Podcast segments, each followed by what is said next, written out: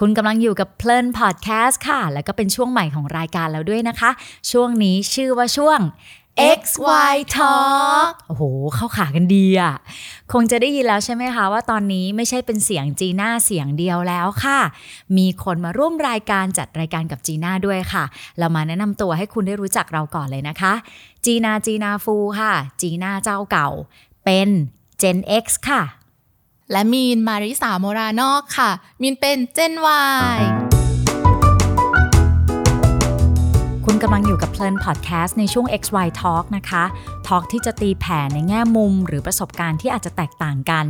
แต่ถ้าเกิดคุณสามารถหยิบบางมุมมอง ไปทำให้เกิดประโยชน์กับคุณได้ เราก็ดีใจแล้วค่ะ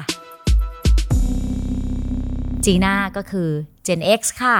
จริง ๆ อายุจีน่าเนี่ยก็คืออายุเท่ากับคุณแม่ของน้องมีนเลยนะคะ น้องมีนก็เป็น Gen Y แน่นอนค่ะ ทีนี้บางคนอาจจะยังไม่ค่อยรู้จักน้องมีนกันค่ะ น้องมีนแนะนำตัวให้เรารู้จักหน่อยได้ไหมได้ค่ะ มีนก็เป็นทีมงานหนึ่งในทีมงานออดิทอเรียมนะคะ ก็จบนิเทศศาสตร์มาค่ะ แล้วก็มีโอกาสที่ได้ทำกิจกรรมเกี่ยวกับด้านของผู้ประกาศข่าว รวมถึงเป็นพิธีกรในเขาเรียกว่างานต่างๆ ของทางที่มหาวิทยาลัยนะคะ แล้วก็ชอบในด้านการพูดการสื่อสารค่ะ ก็เลยมาเรียนรู้กับพี่จีน่าแล้ววันนี้ก็รู้สึกว่าอยากจะมาแชร์ประสบการณ์บางส่วนสำหรับเพื่อนๆ Gen Y แล้วก็ถ่ายทอดในมุมมองของเราว่าสำหรับ Gen Y อย่างเราที่มีต่อประเด็นเนี้ยมีมุมมองต่อเรื่องนี้ยังไงค่ะวันนี้ค่ะอยากจะมาชวนคุยในประเด็นที่ว่า ถ้าเราเนี่ยพูดไม่ค่อยเก่ง แต่มีคนมาปรึกษาเราควรทำยังไงดีประสบการณ์น้องมีนเคยมีแบบไปปรึกษาคนที่เขาคุยไม่ค่อยเก่งปะ หรือว่าในช่องออดิทอเรียมเราอะเราจะพูดถึงคนสไตล์นี้มาพอสมควรแล้วล่ะ คนที่ดูเหมือนเขาเป็นคนเงียบๆ ไม่ชอบแสดงออก อาจจะเป็นนักคิด อะไรประมาณแบบเนี้ยแล้วน้องมีนไปมีประสบการณ์ไปปรึกษาคนที่คุยไม่ค่อยเก่งอะพอจะเคยมีประสบการณ์ไหมเพิ่งเคยมีแบบสดๆร้อนๆเลยค่ะ คือมีน่ะเพิ่งค้นพบค่ะพี่จีนาว่าที่จริงแล้วอะ คนที่เป็นคนเงียบๆไม่ค่อยพูดเนี่ย เป็นที่ปรึกษาที่ดีได้มากกว่าที่เขารู้ตัวอีก เฮ้ยทำไมเธอมีประสบการณ์ดีจังวะ อยากฟังประสบการณ์พี่บ้างไหมอยากค่ะอยาก สามีดิฉันเองค่ะ สามีของพี่จีน่านะคะ เป็น introvert แบบจ๋าๆเลย มีบางช่วงที่พี่แอบรู้สึกหงุดหงิดนิดนึง เดี๋ยววันนี้เราจะลองมาเปิดเผยหรือว่าลองแบ่งปันในแง่มุมต่างๆ จากประสบการณ์ของเราสองคนแล้วกันเนาะเดี๋ยวพี่ขอเล่าแค่สั้น ๆ นิดเดียว ในมุมของพี่จีน่าที่มีโอกาสปรึกษากับ introvert อะค่ะเขาเป็นผู้ฟังที่ดีมาก ทีนี้บางครั้งมันมากไปอะ พี่ยกตัวอย่างสมมุตินะ แบบโหเนี่ยแบบเหนื่อยมากเลยอะแล้วเรารู้สึกท้อใจมากเลยอะทำไมเราต้องเจอเรื่องอะไรแบบนี้ด้วยอะ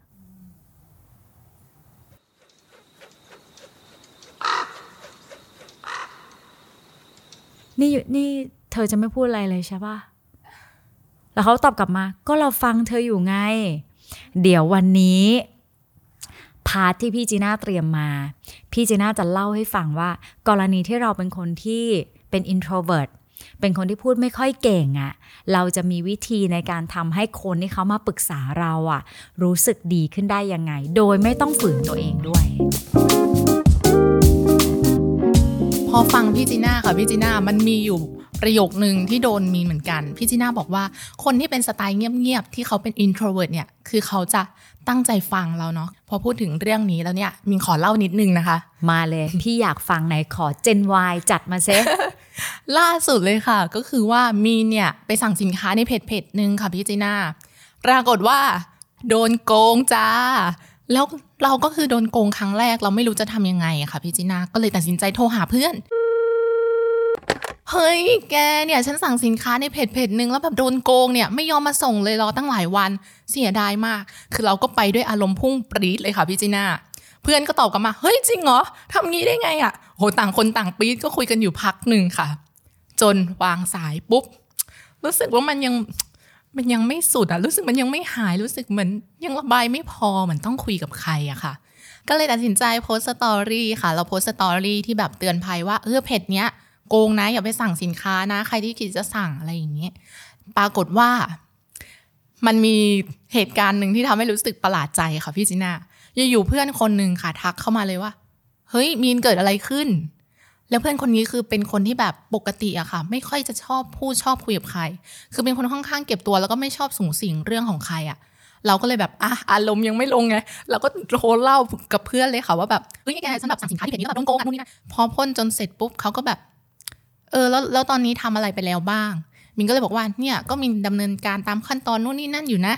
อะไรอย่างเงี้ยพอเขาฟังจบเขาก็อ๋อก็อยู่ในขั้นตอนการดำเนินการใช่ไหมยังไงก็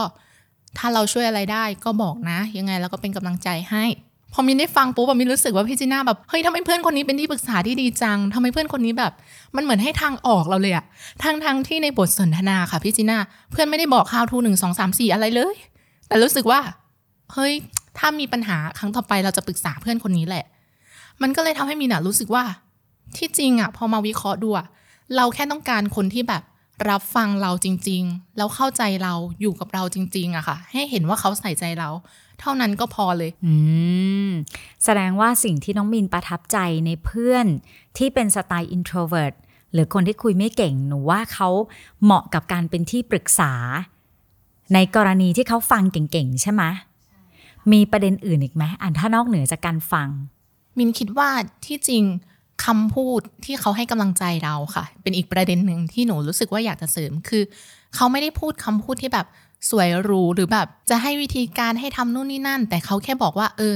ถ้ามีอะไรให้เราช่วยก็บอกได้นะ แล้วเราเป็นกำลังใจให้คือมันเป็นคำธรรมดาธรรมดา แต่ทำให้เรารู้สึกว่าเฮ้ยเขาอยู่กับเราจริง ๆ เหมือนเขาใส่ใจเราเหมือน อยู่ด้วยกันกับเราอะค่ะหนูคิดว่าเออประโยคนี้ทำให้รู้สึกถึงความจริงใจของเขา ก็เป็นอีกประเด็นหนึ่งที่หนูรู้สึกว่า เออ คนเงียบๆเขาก็ให้กำลังใจคนเก่งนะ บางทีเราอาจจะจำหรือว่ากระโดดไปแนะนำคนโดยที่เขายังไม่พร้อม หรือเขาอาจจะไม่อยากทำตามที่เราแนะนำก็ได้ แต่พอเป็นสไตล์ introvert อะ introvert จะไม่เป็นแนวแบบโน้มน้าวใจ ก็คือฟังจนจบ หลังจากนั้นถ้าเขามีข้อเสนออะไร เขาจะไม่มาโน้มน้าวใจเราน้องมินว่าปะเขาก็จะบอกว่า เออรอมันก็จะมีวิธีการอย่างนี้ อย่างนี้ แล้วก็จบอะซึ่งตรงเนี้ยพี่ว่าเป็นประเด็นสำคัญเลยนะ ว่าคนทั่ว ๆ ไปที่เวลาเขามาขอคำปรึกษาอ่าบางคนต้องการ solution ไปแก้ไข แต่บางคนก็แค่ต้องการใครสักคนหนึ่งที่ฟังเขาจริง ๆ ทีนี้เรามาแกะเรามาแกะเรื่องการฟังลงลึกกันอีกนิดนึงดีไหม ดีค่ะพี่จีน่า น้องมีนยังจำ moment ที่เพื่อนคนนี้ของน้องมีนน่ะเขาฟังน้องมีนได้อยู่หรือปะอะลองย้อนไปนิดนึงนะ ตอนที่น้องมีนเล่าให้ฟังเฮ้ยแกโดนโกงนู่นนี่นี่นู่น สไตล์ในการฟังของเขารูปแบบในการฟัง เขาฟังน้องมีนยังไง เท่าที่มินจำได้นะคะ ก็คือเขาก็ฟังแบบ ฟังแบบเงียบๆอะค่ะ ฟังแบบ อืม อืม ให้รู้ว่ายังอยู่กับเรา แต่ว่าก็ไม่ได้พูดอะไรค่ะ ไม่ได้สอดแทรกอะไร ส่วนใหญ่ก็คือจะเงียบเงียบนานๆ จนกว่าเราจะแบบนึกอะไรไม่ออกก็แบบอ๋อเหรออะไรอย่างเงี้ยอ๋อประมาณเนี้ยแบบแล้วนี่เหรอแล้วแล้วการเงียบไปนานๆแบบนี้น้องมีนโอเคใช่ปะตอนนั้นอาจจะด้วยโมเมนต์ที่เราอยากพ่นมากๆ เราก็เลยแบบ เราก็เลยแบบเงียบไปนานๆก็ก็ไม่ได้รู้สึกอะไร แต่พอตอนที่เราพ่นแบบเกือบหมดแล้วแล้วนึกอะไรไม่ออก เราก็จะแอบคิดว่าเขาอยู่กับเรายังอยู่กับเราหรือเปล่านะ อ่าโอเค โอเค งั้นตรงนี้พี่จีน่าเปิดฟลอร์แล้วกัน เปิดพื้นที่ให้ชาวเพลินพอดแคสต์นะคะ ได้ลองมาแลกเปลี่ยนกันละกัน เพราะประสบการณ์ของเราสองคนเนี่ย ก็ไม่สามารถจะไปทดแทนหรือว่าไปแบบเหมารวม ว่าทุกคนจะเจอความรู้สึกแบบเราเนาะอย่างเคสของน้องมีนน่ะน้องมีนเจอว่าอยากพ่นจริง ๆ เลยอะอยากระบายจริงๆอะดังนั้นคู่สนทนาที่เขาเงียบกิ๊บไปเลย ก็เลยไม่ได้มีผลอะไรกับน้องมีนมาก จะมามีรู้สึกอีกทีก็คือแบบ เอ้ยพ่นจะหมดละเฮ้ยนี่เพื่อนยังอยู่กับเราอยู่ปะวะอารมณ์ประมาณนั้นใช่ปะใช่ของพี่จีน่าพี่เปิดเอาไว้ตั้งแต่หัวคลิปว่ามันจะมีบางครั้งเหมือนกันเวลาพี่ปรึกษาสามีพี่ที่เป็น introvert แล้วเขาแบบเงียบกิ๊บกิ๊บจริง ๆอะ่ะมันจะมีบางโมเมนต์เหมือนกันที่พี่รู้สึกว่า พี่ต้องการให้เขาปลอบใจ ขอสักคำที่ปลอบใจได้เปล่า หืออือหน่อย วันนี้พี่จีน่าก็เลยคิดว่าเอองั้นพี่มาแบ่งปันในมุมมองจากประสบการณ์ที่พี่เจอแล้วกัน